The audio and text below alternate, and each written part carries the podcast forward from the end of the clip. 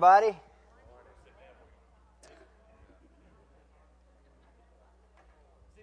If you got your Bibles, let's turn to Matthew chapter 25. Matthew chapter 25, and we will once again this week be in the parable of the talents, verses 14 through 30. Matthew chapter 25, verses 14 through 30. Uh, as, as you all know, we've been going through the, the parables. Um, I was looking this week, and we'll probably start to wind this down pretty quickly um, probably another maybe four to six weeks. Um, I'm, I'm, probably not going to end up covering every single one because some of them are just uh, kind of repetitive of things we've already taught. So I'm not sure yet, but probably about another about another four to six weeks would be my would be my guess, and then we'll move on to the next thing, which I've already got planned. All right, uh, let's uh, begin as, we begin this this uh, talk about this parable. Let's first of all remind ourselves of the, uh, of the context. You remember in it is Passion Week, uh, which is the last week uh, that Jesus has here on this earth. Um, he's going to be crucified on Friday. He comes into the Jerusalem on Sunday riding on a donkey. They're shouting, Hosanna! Uh, blessed is the King who comes in the name of the Lord. And within five days, there'll be the same people who said Hosanna will be saying, Crucify him. So this has happened on Sunday. Uh, he spends a couple days in Jerusalem. On Tuesday, uh, he leaves the temple. And in, in, Matthew chapter 24, you'll find him leaving uh, the temple for the last time for that week. And his disciples, as they're leaving, they look at the buildings and they say, Man, look at all this.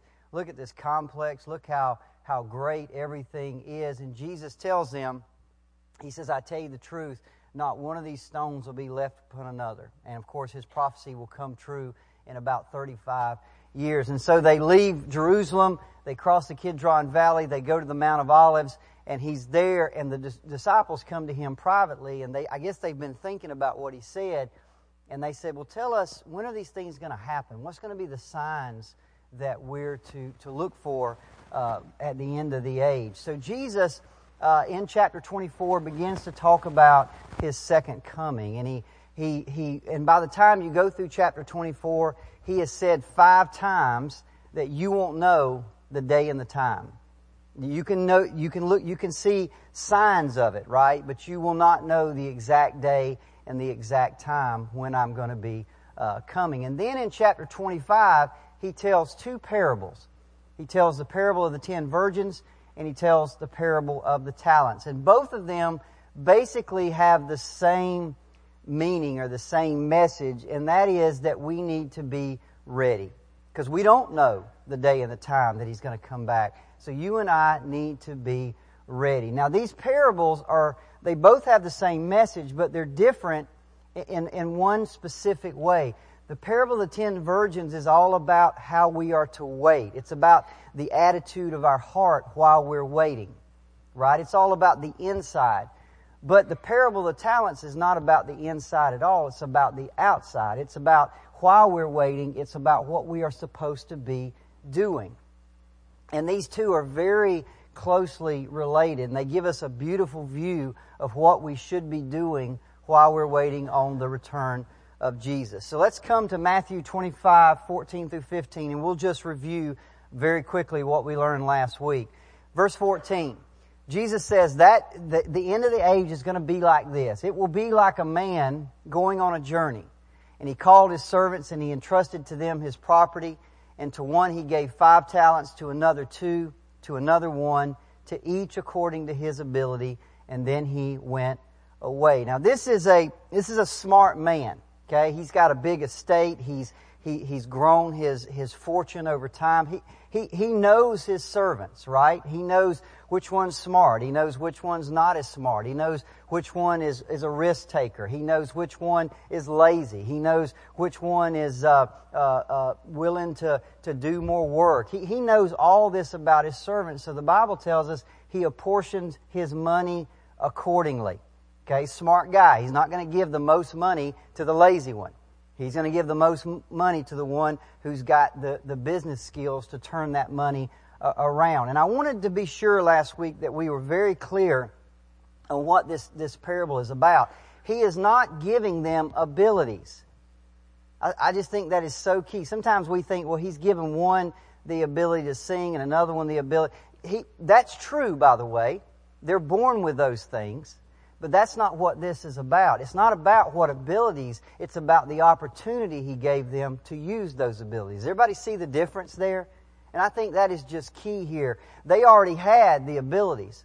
It says he apportioned them money according to those uh, abilities. He gave them opportunities to use those abilities to further the kingdom. And so again, I think we, we miss that sometime. Each man's ability determined the opportunity that he was given. Now, it's obvious when you look at this parable, this is not a parable about a landowner and money. That's not what it's about.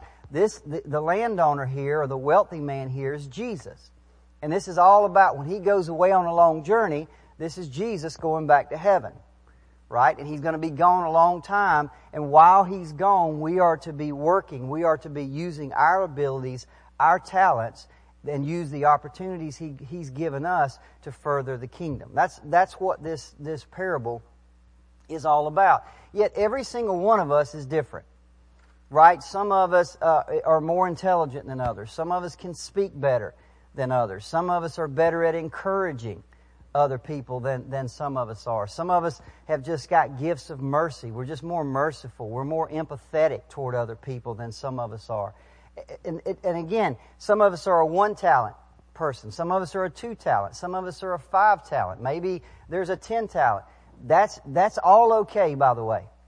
You shouldn't walk around thinking, well, you know, God, he just, I'm just a one talent guy. You know, it, that's not it at all. God, He's not concerned with how many, what your talent is. He's concerned with how you use it. That's the whole point of this thing. See, He turns around, no matter how different we are, he turns around and gives you opportunities in accordance with your ability. And the issue is going to be on Judgment Day what did you do? it's not that you were a one talent or a five talent person. The issue and the question will be what did you do with the opportunity that I gave you? I gave you one. He may stand in front of somebody and say, I gave you one ability, and that was to encourage. You couldn't sing, you couldn't speak, you, you, you weren't good with numbers, but I gave you the ability to be an encourager. That was my gift to you. What did you do with that? Did you encourage people in the kingdom? Did you take every opportunity at work and at home and, and on Facebook and whatever medium it is? Did you take those opportunities to use that talent? To be in, that's the question.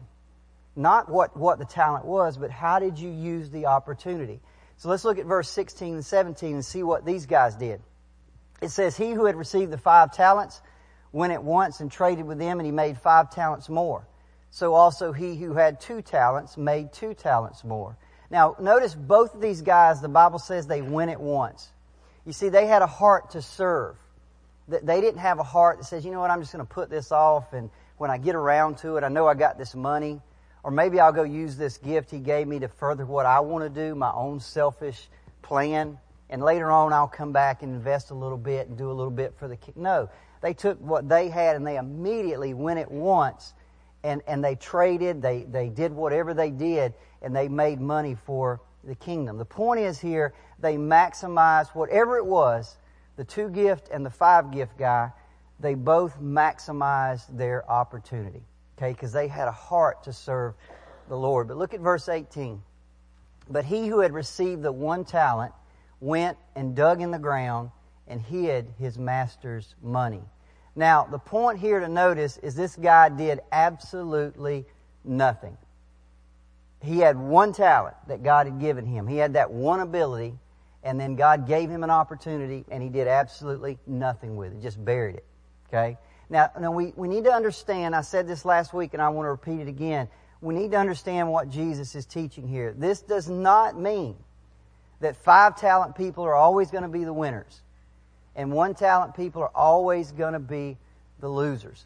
In fact, we said last week the reason Jesus told it this way is because he wants us to understand that no matter your ability, you are responsible to do something with it. Because if you look at that parable, the, the one person that seems to be the most excusable is the one talent guy, right? After all, he, he, he didn't have a whole lot going for him. So you would think, well, maybe he'll let him off. But he doesn't let him off. In fact, we'll see at the end of the parable, he is very angry, him evil, he calls him lazy. So there is no excuse. So that's why he tells. It's not that the five talent guys are always winners, the one talent people are always the losers. That's not it at all. He's saying, even if you're a one talent, I'm going to, I'm going to require an answer from you. I'm going to require fruit from you, just like I will from everybody else. Because in the end, there's coming a day of reckoning. Look, look at verse 19. Now, after a long time, the master of those servants came and settled accounts. So this is Jesus. After a long time, after 2,000 years or 2,500 years or whatever the case is, he's going to come back and he's going to settle accounts. He's going to open the books and say, hey, here's what I gave you. What did you do? Okay? Look at verse 20. And he who had received the five talents came forward, bringing five talents more, saying, Master, you gave me five talents. Here I made five talents more. And You can just see, as I said last week, the boldness and the excitement, right? There ain't no shame here. He got five talents and he said, look what I did. I mean, he just came right up. I mean, he was ready to, he was ready to be judged because he was, it's like, it's like, um, uh, I was saying last week, you know, you ever, uh, you just know the answer to something and they ask somebody asks and your hand just shoots up, right? Because, I mean, there's no fear, there's no, I mean, you're just like, hey, I know the answer. Well, this guy was ready because he had maximized his opportunity. And his master said to him, verse 21, Well done, you good and faithful servant. You have been faithful over a little. You have been faithful over a little. I will set you over much. I said last week, I don't understand this, but what you do in this life dictates what you do in the next. Something you, there are going to be, in the next life, there's going to be responsibilities. You're going to have things to do in heaven. You, you will be set over things. And what you do here determines what you do there. I, I can't explain that. I don't know exactly what that is, but that's what he told him. You've been faithful here on this earth over a little. I'm going to set you over much. Enter into the joy of your master. And he who also had the two talents, verse 22, came forward saying, Master, you delivered to me two talents here. I made two talents more. And his master said to him, Well done, good and faithful servant. You've been faithful over a little. I'll set you over much. Enter into the joy of your master. Listen, the two talent guy teaches us a huge lesson. See, God delights in faithfulness, not fruitfulness. Let me say that again. God delights in that you are faithful, not in how much fruit you deliver. He says the exact same thing to the two talent guy that he said to the five talent. Well done. Well done. You've been faithful over a little. I will set you over much. See, the faithful use of a small gift gives God just as much delight and just as much pleasure as the faithful use of a big gift. Everybody with me? It's all about faithfulness, not fruitfulness. It's not about, I'm just this little guy sitting over here at this little church in this little county, and I'm never going to be. That's not about it at all. He's saying, I put you in that little church, in that little county, in that little out of the way place, and I gave you these opportunities. Now, what did you do with it? And you're just as responsible as Billy Graham. Just as responsible as Billy Graham to do. He, he was given certain gifts and certain opportunities, and you're given certain gifts and certain opportunities, and you're both equally responsible. And God will delight just as much in you as He does in Him if you're faithful with what He's given you.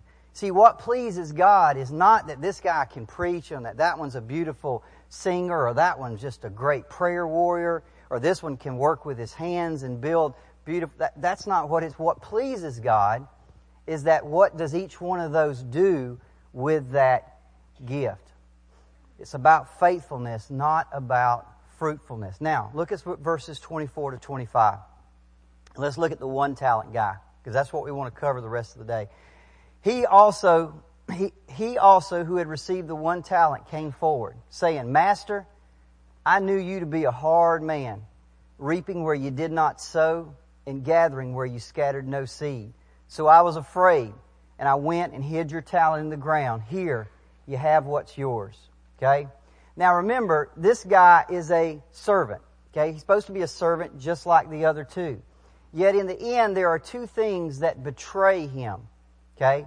Betray. He's supposed to love his master. He's supposed to be serving his master, but there's two things that are going to betray him. Number one, he has no fruit. Okay? We talk about this all the time, right? God is looking for fruit. What's your fruit? You'll know them by their fruit. Well, this guy has absolutely no fruit. Now, this is, this is not a guy that's anti-God.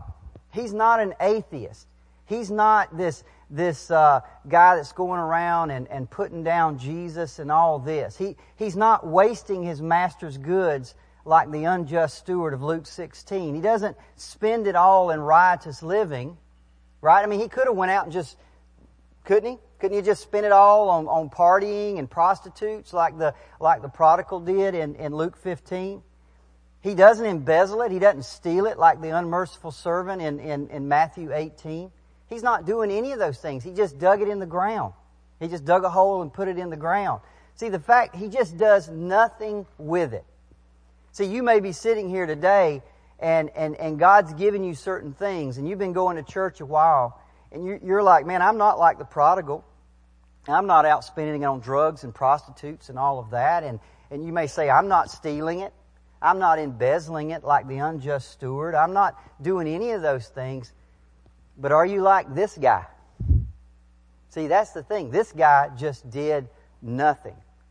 Didn't waste it. Didn't spend it. Didn't do any of those things. He just did nothing. He wasted his opportunity. And that is, what we'll see is that's just as tragic as the other. So what does he do? How does he justify himself? Let's watch this. He attacks and he makes excuses. The first thing he says to try to, he, you know, he's called up, right? Tell me what you did. He said, well, I dug a hole. I didn't do anything. Well, why didn't you do anything? Well, I knew you to be a hard man. Now that word hard in the Greek is scleros. It's where we get the English word sclerosis. We, we all know about, what is it? Arterial sclerosis, which is a hardening of the arteries. That comes from the Greek word scleros. It means hard. You're a, you're a hard man. Listen, religion is full of people who are going to try to make this excuse one day. It's just too hard. All that commandment stuff, all that, all that, it's just too hard. God, God's just unbending. Too many rules. I just can't do all that. It's just, I need to live my life, right? Serve a God, or, or I don't want to be with people who condemn me or too judgmental, uh, too ungracious, too unmerciful. I just, I can't, I can't do all that. And they'll try to use that as an excuse. And then he attacks again. Now watch what he says. You reap where you did not sow, and you gather where you scattered no seed. Now, basically, what he's saying right there, you're a thief. Is that not what he's saying? Anybody that reaps where they don't sow and they and they gather where they don't scatter seed, that's a thief.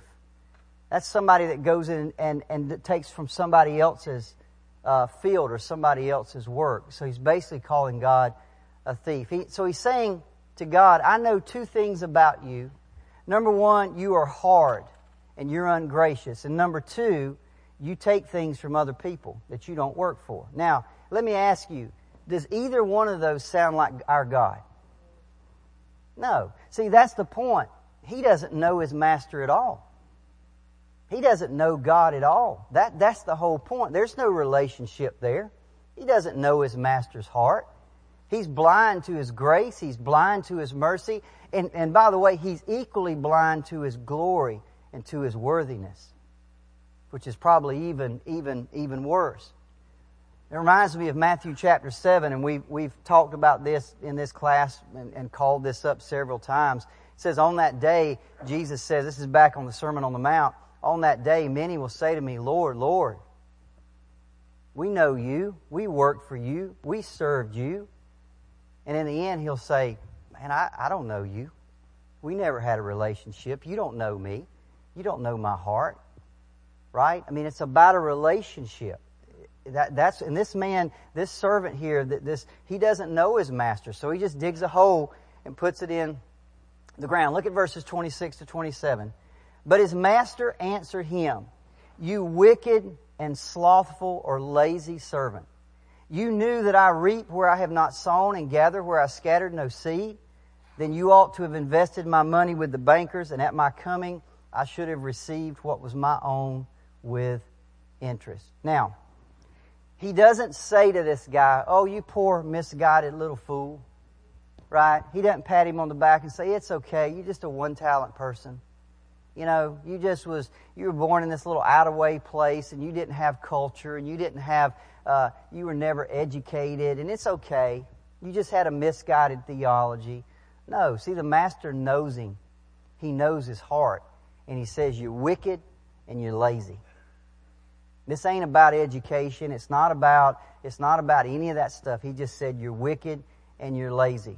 You took the talents and you took the opportunities that I gave you and you made no use of them. Why? Because it got in the way of your plans and your selfish ways, right? You had a plan for your life. You had things that you wanted to do.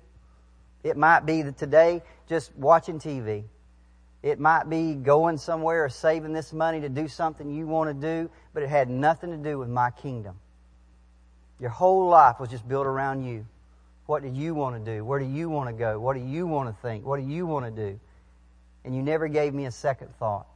Sure, you didn't run out and waste it. You weren't doing drugs and with prostitutes and you were going to church and, and you were trying to live a good life and all that stuff, but you didn't give my kingdom a second thought. You just buried it right? See, this guy in the end would not give up his own selfish plans to toil in the master's servant because that wasn't in his heart. He doesn't have any heart for that. He has no relationship with this man. He has no relationship with this God. So in the end, he just remains a wicked and lazy person, and that drives all the decisions in his life. I want to go back and look at something because it can be a little bit confusing. Look at verses 26 to 27. The man says this, and by the way, this man represents Jesus. He says, You know, he says, You knew, and I want you to look at the question mark. You knew, he's asking him, you, You're saying you knew that I reap where I have not sown, and I gather where I have not scattered? You know that? You see, what he's saying to this guy, he's saying, Oh, is that so? You think you know me. You, think I'm a hard man. you're afraid of me, right? But he serves that man, he says, You still have no excuse. Because even in your fear, if you were that afraid of me, you would at least have taken my money and put it in the bank so that when I come back, I'd have got my 1% interest or whatever they're paying now, which is useless. But anyway, that's another subject. Um, but at least I could have got 1% interest. If you were that afraid of me and you thought that's really who I was, you would have at least done that one little thing. And I could have at least got a little bit of interest. You see, what he's saying to this guy is, son, you're lying. What you're saying right now is a lie. You're trying to get out of this judgment. You're trying to get out of this accountability by putting it all on me, but that's a lie. Like I said, you didn't hide it in the ground because you were scared of me. Because if you'd really been afraid of me, if you really would have feared me, then you'd have been at least smart enough to go put it in the bank and get a little bit of interest when I that I could have got a little bit of interest. That's all a lie. You don't know me. The fact is, when I really look down deep in your heart, he's saying you didn't care who I was. You didn't care what I was, like. You had your own life that you were going to live, and so you basically ignored any opportunity I gave you. You'd come into Sunday school and they'd teach a lesson and, and that lesson would grab a hold of you for just a little bit. But then you'd walk back out that door and you'd go back and you'd just go right back to your life. You just put that aside and you go right back doing what you wanted to do. And you did it week after week, after month, after month, after year, after year. And now it's time to take account. And you did it all for your own because you're lazy and you're wicked. You have no excuse. Look at verses 28 through 30. Now, this is an odd thing to me. And I, if it would have stopped right there, it probably would have been a little bit easier, but it doesn't. It says this So take the talent from him. Take that opportunity. Remember, the talent is that opportunity to use your abilities. Take that talent from him and give it to the one who has ten talents. For to everyone who has will more be given, and he will have an abundance. But from the one who has not, even what he has will be taken away. and cast that worthless servant into the outer darkness, for in that place there will be weeping and gnashing of teeth. If you just thought this was a nice little parable about a businessman and money, you just got woke up. Because he said, You take that man and you cast him into hell. This is a spiritual lesson here. This is a spiritual story about what do we do with our opportunities, our spiritual opportunities, while we are here on this earth. And if we don't do anything with them, he says, in the end, you'll be cast into outer darkness. You are a worthless servant. Now, I want to tell you, in the church today, and let's just bring this home if we can with a few minutes we got left. In our church today, there are a lot of people that say they're serving the Lord. There are people who shake your hand when you walk in the church. There are people who are teaching your children in Sunday school that are teaching you. There are people who are preaching that are serving on boards, who are singing, who are playing instruments. And they all say, we're serving the Lord. Um, but the fact is, among these people, in any church in America, there are there's two churches in America. We, I hope we all understand this. There's the little C church, and there's the big C church. In other words, there's the church that we all see with our visible eyes. It's a, uh, it's buildings and lights and pews and people. And then there's the big C church, which is which is the church of Jesus Christ. That are, that is the church of the redeemed. That is those that are really saved. And they aren't always the same. Okay? You see, the fact is, among any church, there's going to be wheat and there's going to be tares. There's going to be really saved people and there's going to be some people that are not saved. And if you go back to that parable, they look a lot alike. They sound a lot alike. They can even act a lot alike. But the difference is the fruit. You remember wheat and tares, they grow up together and you can't tell them apart until the head begins to appear. The head of grain. Then it's like, oh, well, that's wheat. Why? Because I can see the fruit. That's what Jesus said. You'll know them by their fruit. See, tares aren't always, you can't walk into a church and everybody that's doing is the real Christians and everybody that's sitting is the, it doesn't work that way, does it? See, the fact is, tares aren't always just the ones sitting around. Sometimes tares are, are very involved. I remember reading a story one time a few weeks ago about a lady who taught Sunday school, volunteered to teach Sunday school at her church, to teach little kids and it was in an urban setting. And somewhere after uh, several months, they found out that every day when they she would take those children, she'd walk them over to a bakery, and she'd buy them treats and stuff at the bakery. And that's and she did it every Sunday, Sunday after Sunday after Sunday after Sunday. Now listen, there, there's nothing wrong with that as a nice treat, but every Sunday, why would she do that? Well, see, the reason she did that because she had absolutely no interest in teaching them the Word of God. She just needed to entertain them for, for 50 minutes or an hour to get them out of there. She had no interest in, in teaching them. Now, she had volunteered for the assignment. And she probably in some way thought she was serving God, but she couldn't serve God because she didn't know God. Because if she would have known God, she would know what's important to Him, what furthers the kingdom. And which, and, and by the way, it ain't feeding them donuts. Right? It's teaching them the Word of God. That disciples them. That furthers, again, I'm not, I'm not, I'm not down on donuts, right? I mean, that's okay. But not, are you with me? Not every Sunday. I've seen that, by the way. I mean, I've, I've been in children's programs throughout the years, and you'll find people, I mean, they'll get in there, do one quick lesson, and boom, let's get these kids outside, right? And I get it.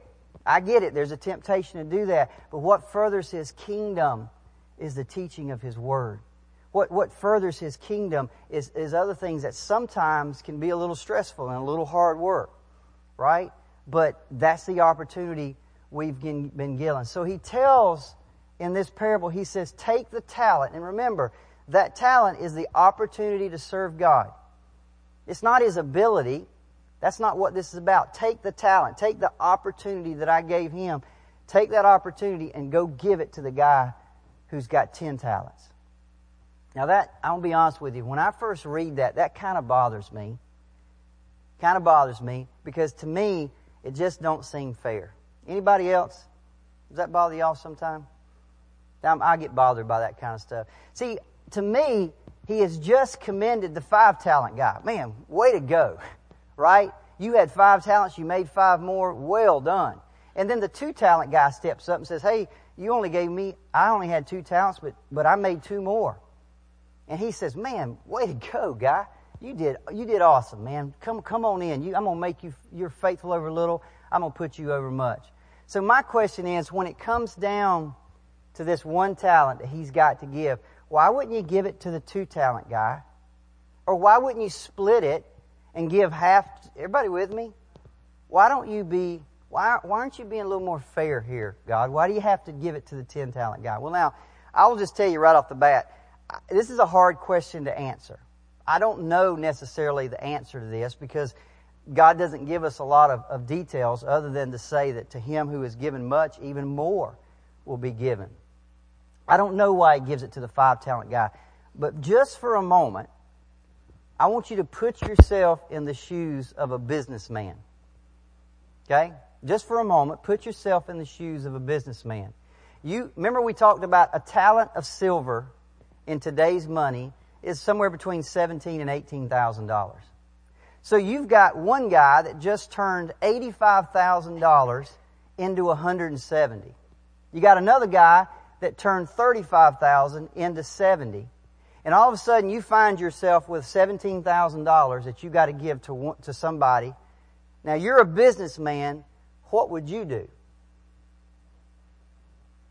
Again, it's all about your money. This is your money. $17,000 is a lot of money. Who would you give it to? Guys, I don't know about you, but I'm going to give it to the guy who's probably got the most capacity to handle it and has already proven that he can handle it. See, it ain't about being fair. It's about furthering the kingdom. It's about furthering my money. So I'm going to give it to the, the two talent guy did great. And I'm, all, I'm super proud of him just as much as I am as other guy, but it's, I got $17,000. I'm going to give it to the five talent guy because he's got the most capacity and he's already proven that he can handle it. Now, again, why does God, that's just me. Why does God do what he does? Well, I always revert back to my favorite answer, Psalm 115.3. God is in the heavens. He does whatever he pleases. Right?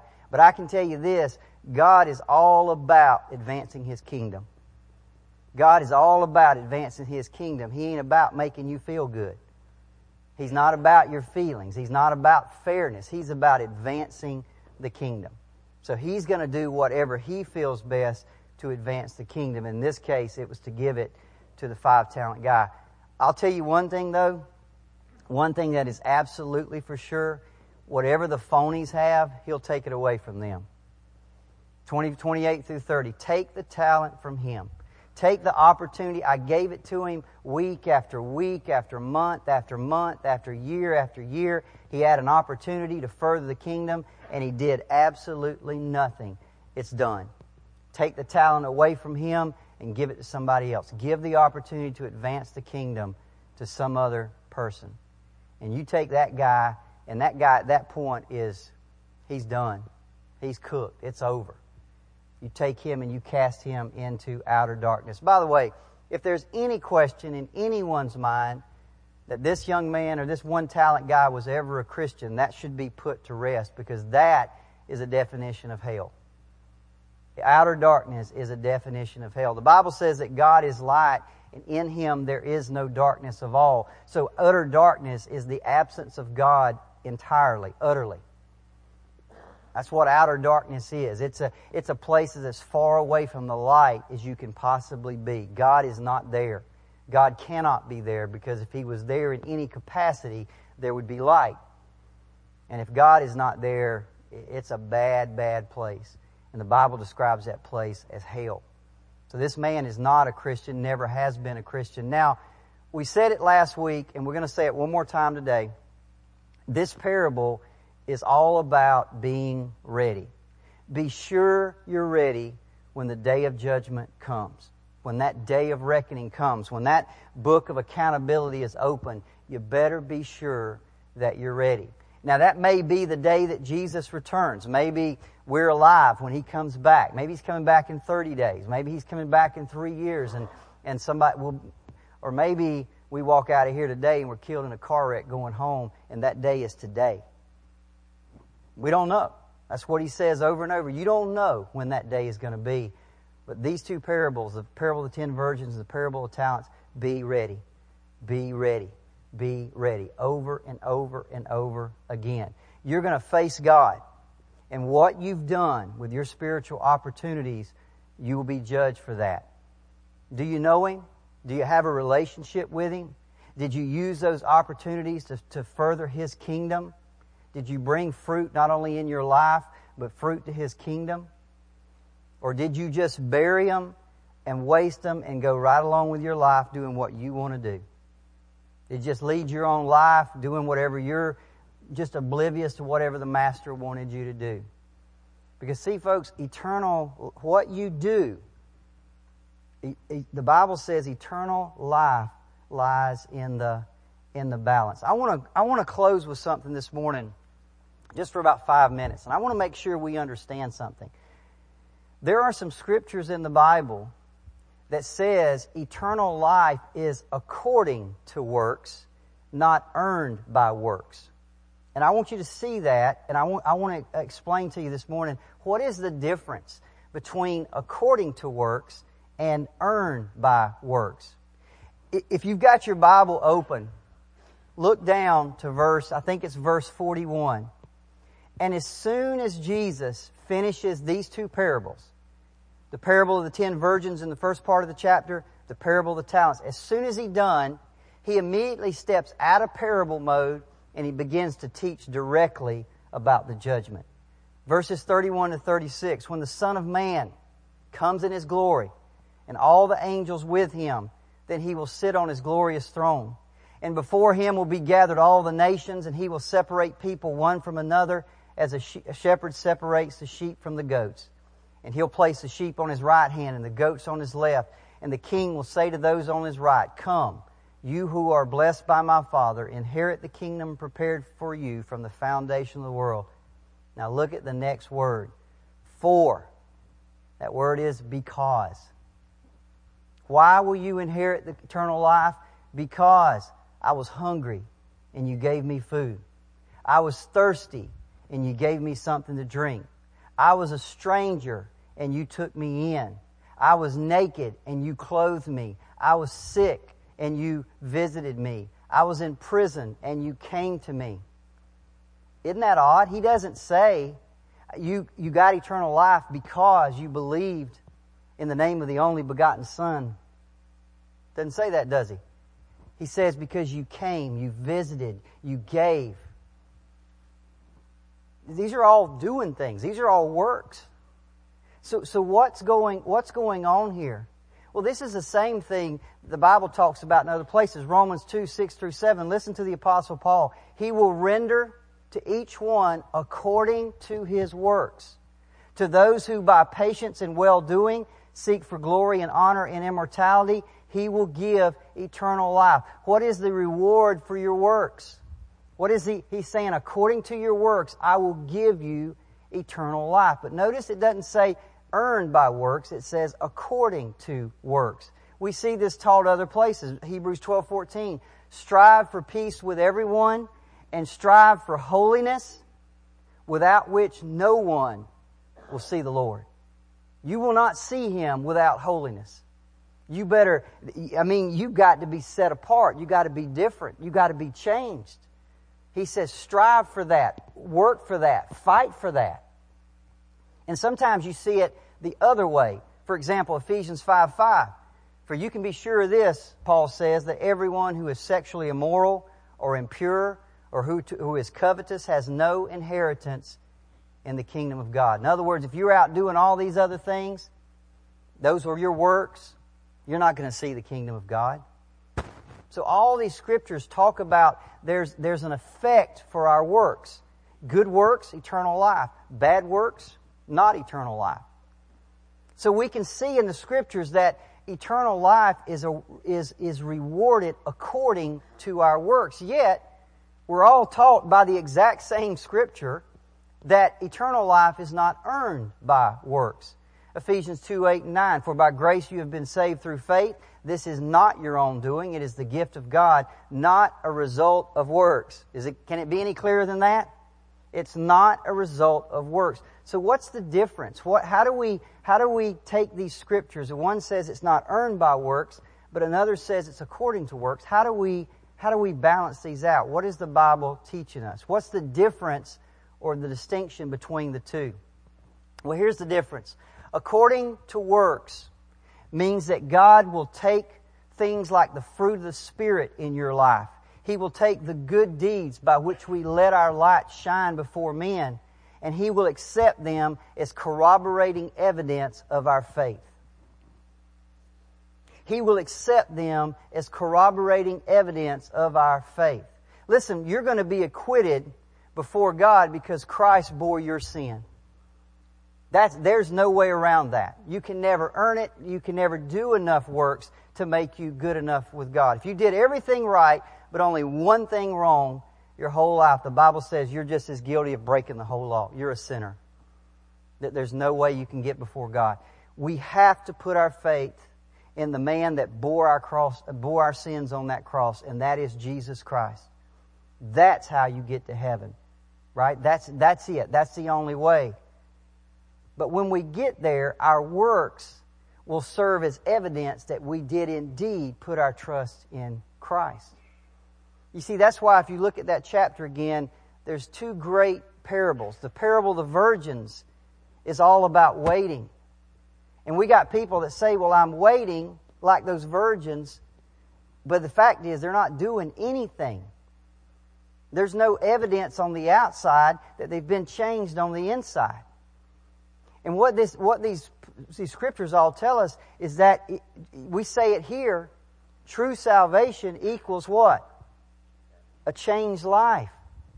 True salvation equals fruit in your life. You will change. You will show on the outside what has happened to you on the inside. But the fact is, you, we have, something has to be, there's something has to be going on the outside to corroborate the faith that's on the inside. We will be welcomed into the kingdom because we put our faith in Jesus Christ. But our faith will be corroborated by the works that we do on the outside. That's why James says faith without works is what? It ain't faith. You can say all you want, I believe in Jesus. You can get up every day and say it and say it and say it. Show me. Show me the evidence. That's why it's, a, it's not earned by works, but it's according to works. Listen, that's the message of the parable of the talents. What we do evidences who we are. Let me say that again. What we do evidences who we are. Works evidence true faith. And there will be an accountability. Next week, we're going to turn which I think is a very appropriate parable, and that is the unworthy servant. Um, we've talked this this last two weeks about talents and abilities, and next week we're going to talk about the unworthy servant in Luke 17. Um, so if you get a chance to read ahead, please do. Let's pray. Father,